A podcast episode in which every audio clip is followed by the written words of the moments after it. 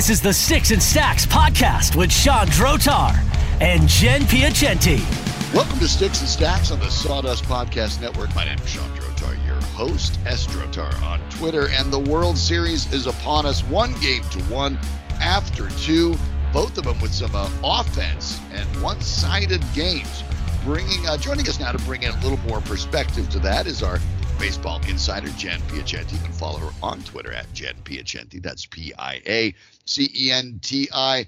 Uh, Jen, we ended up uh, picking the morning of game one. Uh, I, I, I did suggest you pick Atlanta for that one game, but we both did like Houston for this series. I especially feel that way now that Charlie Morton suffered that injury off the comebacker from Yuli Gurriel. That certainly reduces what they can do from the pitching side of things. But now uh, you could make the argument Atlanta did what they needed to do. They stole one of those first two games on the road. It goes back to Atlanta on Friday uh, now to pick the series back up. Neither of these games have been close. Six to two, seven to two. The team that has been mashing the ball wins. Do you think that's going to continue in Atlanta? No, I don't. I think it will be closer. Listen, what's interesting is in both of these games, both teams have been getting a lot of hits. Uh, it's just that one team in each game happened to get more runs across the plate. So everybody's hitting the ball well. But I favor the Braves uh, for this first game back in Atlanta. You know, they haven't had a World Series game there in 22 years. Uh, the stadium is going to be rocking. You got two talented young righties on the mound, but Ian Anderson is the pitcher that I just trust a little bit more. We know that Luis Garcia has been dealing with a knee injury. He's blown up a couple times in postseason, and and who knows? He could have a completely dominant start. You know, uh, I still like the Astros for the series, but I think it's possible that the Braves take this one. And if I'm betting, the odds are pretty even right now, at minus 110 both sides.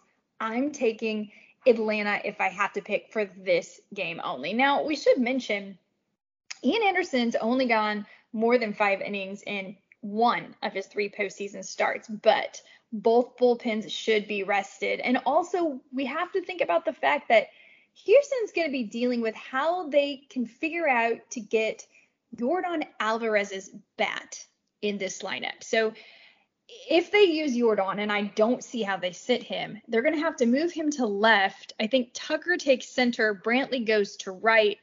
Everybody's playing outside of their position there. So right. I can see some sloppiness happening happening until they get a little bit more settled. I think that Braves can steal this one, though not by a large margin.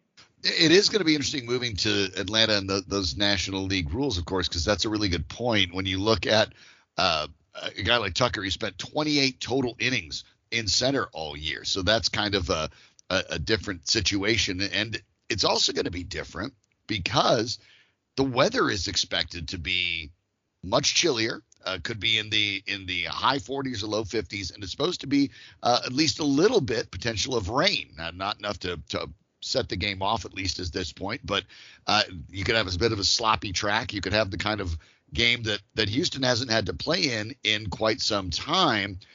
Add that to the fact that that you might have potentially three guys in defensive positions they're not normally at. Yeah, that does seem like there's a risk. But let's go back to Alvarez and and also to Alex Bregman, who I think is interesting. One of the things mm-hmm. that you focused on the last time we uh, recorded earlier this week was how the uh, good the Astros offense has been, mm-hmm. but Uh, in in the last two series, a couple of these guys, the chase rate has gone through the roof. That in two games thus far, now it's only two, it's a small sample size, but the Astros chase rate right now is at 39.1%. That's way higher than what they averaged in the season. And the worst team during the regular season with the Marlins at 31%. Bregman has a 50% himself. Uh, Gurriel and Altuve are also 50% or higher obviously, given Altuve's performance, you can also see how that doesn't necessarily matter. Things can come around, but it does look, at least in these early couple games, as if some of the Astros are maybe pressing a bit offensively. Yeah, I think there's something wrong with Bregman. The others, I'm not at all concerned about. Again, as you said, two game sample size. And if we look at the course of the postseason, that doesn't hold. So, one thing we do have to remember is these teams haven't seen each other right? I mean, right? we've seen the Red Sox. The Red Sox have seen us. So we have an idea how these guys pitch, but these guys haven't been matched up with Max Fried and Ian Anderson. Now they knew Charlie Morton So, uh, but now we know Charlie Morton is removed from this equation. So, you know, I think that that has a little bit to do with the fact they've never seen these pitchers, and I think both managers are smart enough to to figure out how to pitch the other team. Um, it, it's it's definitely something I don't like seeing the Astros strike out more than usual, but I do think that will even out. So I'm, I'm not too concerned about that. Um, I, I, am impressed that the Braves have been hitting a little better than they usually do, hit, making more contact. So that is great for them. But I also wonder, of course, their team is built for this stadium. They're built to be an NL team. But I also wonder if they will also suffer a little bit being without Jorge Soler. Yeah, obviously Soler becomes the first person in the 117 year history of the World Series to mm-hmm. become the first batter up to to hit a home run in a series. And uh, yeah, he's not going to be in that lineup, and he's been an, an, asset for them. Lest you believe that it's just uh, the some of the guys pressing are just on the Astros. Austin Riley, who basically led this this Braves team in essentially every major batting category, has had a pretty bland postseason. Mm-hmm. He's only hitting 245. Uh, the the uh, game that he's had in general has been a little more like it was the year prior. He's up from strikeouts from 25% in the regular season to 37% in the postseason. Now, he's another guy that if he keeps swinging and missing, then he can't be as impactful as they need him to be. One of the other things that we discussed that I that I think is interesting, and you brought it up, both of these teams have been hitting just a couple team one in each of these games only one of the teams is actually getting the runs knocked in. So in this case when i look at guys striking out at the rate they do and i understand that we're in sort of a different era of baseball where the strikeouts aren't frowned on in the way they used to be this kind of seems like one of those series where those strikeouts could be a big deal because with base paths that have often been clogged uh, guys need to be able to cash this in and that means not giving up empty outs with the whiff yeah, it's been fr- pretty frustrating. Both teams have had a lot of opportunities with runners in scoring position, and they haven't capitalized. So surely that has to change. I mean, you you can't you know be competitive if you can't get runners across the plate. So I can't see it always just flip flopping from one team to the other. I think these games are going to get tighter, um, which is why I don't love betting the run line on this game. I think this could easily be a one run game, however they win it. But one thing I do think I feel okay about is uh, betting hitting props for this game. If you want to go to prop, you know, maybe Michael Brantley, two or more hits at um, plus 160. That feels like a pretty nice prop to me. He's actually batting, let's see, I have this note here. 363 this year versus righties, but 352 in the postseason. So I, I kind of like it. You know, him getting two hits, I think that's very doable. You know, Freddie Freeman is another one that you could bet on to get a couple of hits, plus 190 if, for two or more hits. You know, Yordan Alvarez is actually plus 300 for two or more hits. So wow. that's kind of the way I'm leaning if I'm betting player props. I do think there will be hit, hits.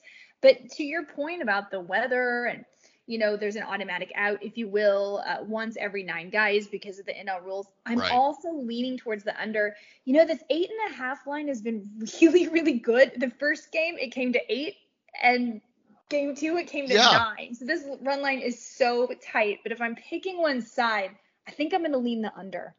I, I, agree. Given exactly those those explanations, obviously you, the way you put it, where you basically have an automatic out every nine batters, uh, you're talking about good pitching, and you're talking about weather that that may be a little difficult to hit, and all those things combined uh, are definitely factors. So I'm with you. I believe that the under is the the way to go.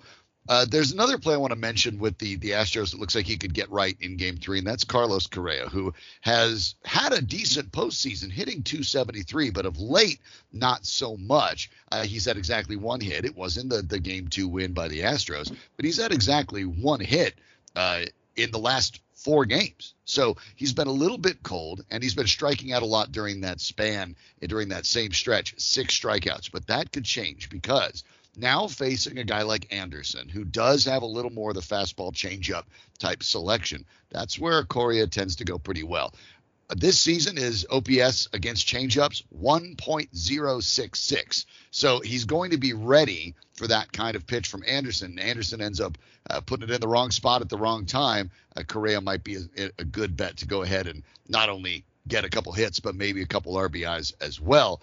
it's funny because I look at this game and I'm inclined to agree with you that the Braves are probably the pick for game three, uh, in part because of that pitching matchup. But I do look at these offenses, and, and I still think the Astros are the one that's more likely to blow up. So yep.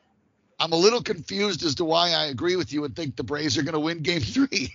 I think it's more, I, I honestly am picking them mostly on feeling the home field advantage and them just and clicking and getting lucky and maybe Luis Garcia making a, a, couple of mistakes because again as I said I still think the Astros take this overall. Uh, my gut and my heart kind of feels like it it could be the Astros but my head says no there's too much there for the Braves. They can't drop this one. So you know and literally the sports books feel the same way. It's 50-50 I mean it's basically a pick 'em here you know pick who you want. You can pick point to any facts you want and see who's going to win I just think the home field advantage, I, am basically picking on the crowd being so amped up and the guys being so excited to be at home. And they are perfect at home in the postseason so far, 5 and 0. That's obviously a, an, an, impressive thing as well. So that, what you've hit on, I think, is really fun. It's fun from a baseball fan standpoint, difficult from a veteran uh, type of standpoint. But this really has become, in the early going, a series in which it's pretty fair to say I, I don't think it's been very predictable uh, you don't really know what's going to happen. These two teams are are not mirror images of each other. They are different teams, but they both seem to have strengths where the others potentially have weaknesses. And what we've seen in these first two games kind of bears that out. Whoever plays better on that given day is likely just to win the game because one of them isn't night and day better than the other given their relative strengths and weaknesses. So uh, this is going to be a fun one with game three coming up on Friday. Game four, of course, coming up on Saturday. That means that no matter what happens, we can be back here on Tuesday discussing another World Series game. That's right. And we will be. You know, this makes for great baseball. It makes for a great World Series. Two really fun teams. And, you know, such storylines. The Astros trying to avenge the 2017. You know, they, they want to get the World Series where it's it's fair and square with no asterisk next Maybe get uh, Dusty Baker's first title at the age of 72 huge Dusty Baker's first title and of course of course you've heard the story about the the hitting coach you know Snitker's wife uh being caught in the middle because her son is the hitting coach for the Astros. So I don't know if, if I'm her, I understand feeling in, caught in between. But listen, she's the only one we know for sure is going home with a win. right. That'd be the way you'd have to think about it, right? You're like, hey, somebody I somebody I love is going to win. So that's that's, right. that's, that's you have to think on the bright side.